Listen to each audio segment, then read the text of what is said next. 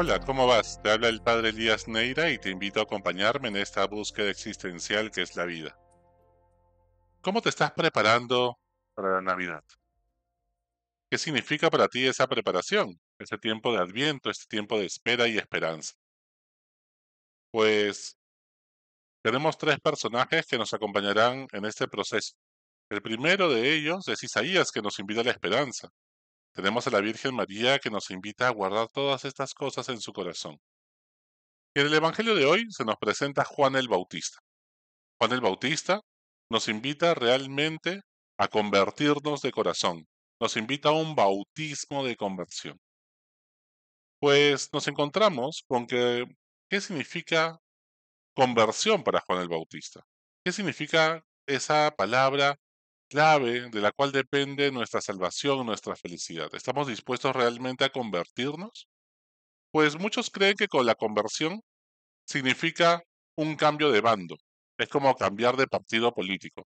Antes de repente yo creía en el aborto y por lo tanto luchaba contra los que creían lo contrario, los que creían en la vida, y por lo tanto los insultaba, los trataba mal, los agredía y demás. Ahora he cambiado, ¿no? De posición política, he cambiado de bando y ahora lo que hago es estar en contra del aborto, pero sin embargo insulto ahora a los abortistas y hago lo mismo, solamente que he cambiado de postura. ¿Eso es conversión? Otros creen que la conversión es, pues, un moralismo. O sea, que de repente yo antes pues me dejaba abandonado y no me importaba ser una buena persona, ahora sí me importa ser una buena persona y me esfuerzo, ¿no? Completamente en tratar de ser mejor persona, de no mentir, de actuar correctamente. ¿Eso es una conversión? Podemos cambiar de diferentes acciones que hacemos. Puede ser eso consecuencia de la conversión, pero eso no es directamente una conversión. Uno puede comportarse mejor, ser un buen ciudadano, una, entre comillas, una buena persona, pero no por eso haberse convertido. Puede ser que lo haga por ego, puede ser porque me están mirando, puede ser por quedar bien con mis padres y las voces que ellos han inculcado en mi conciencia.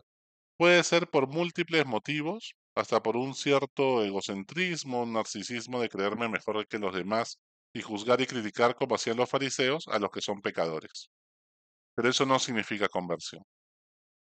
Otros creen que la conversión es un ritualismo, o sea que realmente se trata de que antes yo no iba a misa, antes no me confesaba y a partir de ahora comienzo a ir a misa y a confesarme. De repente antes yo no iba al Señor de los Milagros, ahora sí voy todas las procesiones del mes de octubre, voy al Señor de los Milagros. Antes no rezaba el rosario, ahora sí rezo el rosario, rezo todas las noches. Eso no necesariamente es una conversión, puede ser la consecuencia, pero no es convertirse de corazón. Puede ser que lo haga por miedo al infierno, puede ser que lo haga porque quiero que Dios me ayude en algo, pero no significa que me haya convertido de corazón. Otras veces, pues creemos que la conversión se trata de un cambio de sentimientos, un sentimentalismo, en el cual de repente, pues me encuentro con que antes no sentía a Dios y ahora sí siento a Dios. Entonces me he convertido, estoy más cerca de Dios porque lo siento. Lo, palpo cada vez que rezo y se siente bonito y por eso me quedo ahí acurrucado en el Santísimo. Eso no necesariamente es conversión. Puede ser que no sienta a Dios porque estoy pasando por una noche oscura, como dice San Juan de la Cruz. Puede ser que de repente no siento a Dios porque estoy pasando un momento de dificultad un momento de crisis, como Jesús en Getsemaní, ¿no? y gritar desde la cruz, Dios mío, ¿por qué me has abandonado? Aunque no significa que Dios lo haya hecho, sino que ya no lo siente, rezando el Salmo 22. Entonces, si todas esas cosas no es la conversión, ¿qué sí lo es? Pues la conversión es un cambio de mentalidad. ¿Y qué significa eso entonces?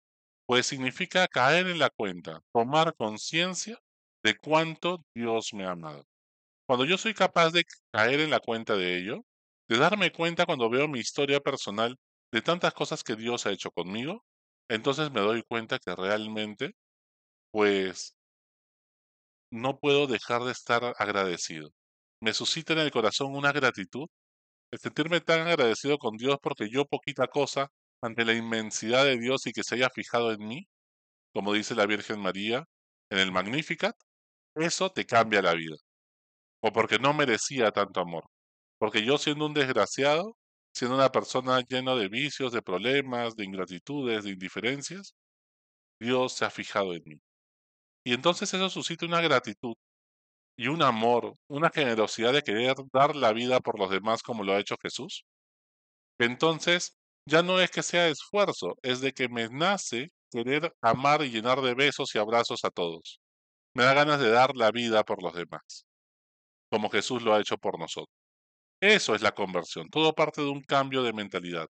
Date tiempo, date silencios en ese tiempo de Adviento para preparar tu corazón a la Navidad y poder realmente vivir nuevamente un bautismo.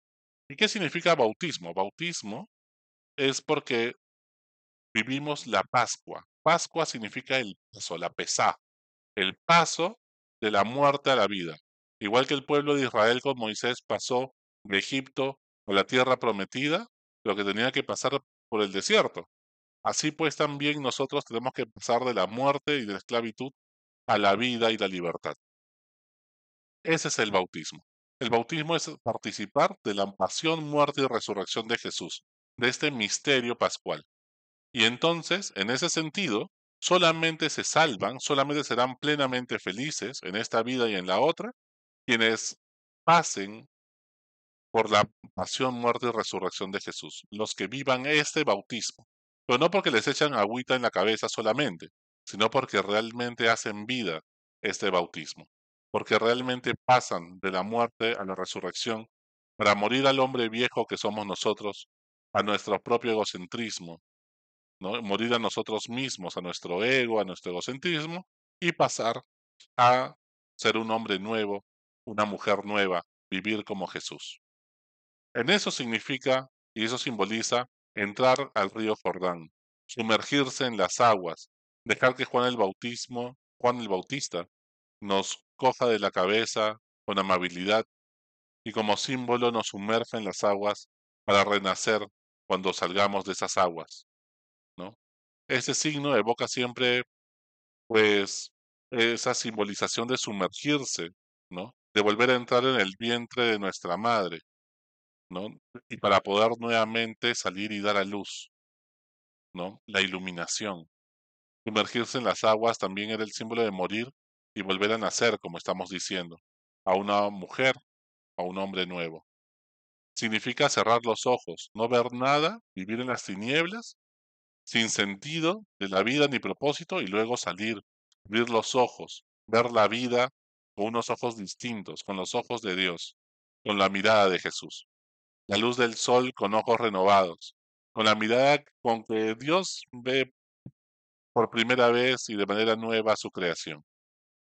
El bautismo, al inicio de la vida pública de Jesús, es un preludio de lo que vivirá también en la Pascua, en esta pesá en hebreo, ¿no? en la cual es este paso de la muerte a la vida, de las tinieblas a la luz, de la esclavitud a la libertad, del puro esfuerzo a la gracia de Dios, que cuenta con nuestro esfuerzo, pero que al mismo tiempo lo multiplica, ¿no? haciéndolo más humano, más divino, por tanto.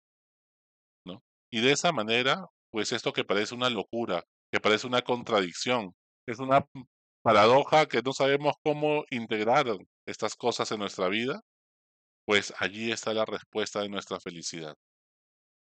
Así que te invito a que te prepares en ese tiempo de adviento para realmente tú también renacer con ese niño Jesús. Y el niño Jesús quiere nacer en lo más vulnerable de ti, en ese pesebre, donde huele mal, donde no invitarías a pasar la noche a tus amigos, que te da vergüenza, porque ese pesebre huele a burro y a vaca. Realmente allí, en esas cosas que nos dan vergüenza en nuestra propia vida, Jesús nos mira con misericordia, con amor, se compadece, nos mira con ternura y decide nacer allí, en lo más vulnerable que tienes, en lo más frágil de tu corazón, eso que te provocaría un infarto, poder tú mirarte así, si es que sale publicado en las redes sociales. Allí es donde quiere nacer Jesús, para que realmente seamos hombres y mujeres nuevas, que podamos construir el sueño de Jesús en esta sociedad. Que el Señor nos ayude a ello y que realmente en ese sentido sea una bendición poder vivir nuevamente esta Navidad rodeado de nuestros seres queridos, mirándolos de una manera distinta, como la primera vez que los vemos. Hasta la próxima. Sigue buscando que Él te encontrará.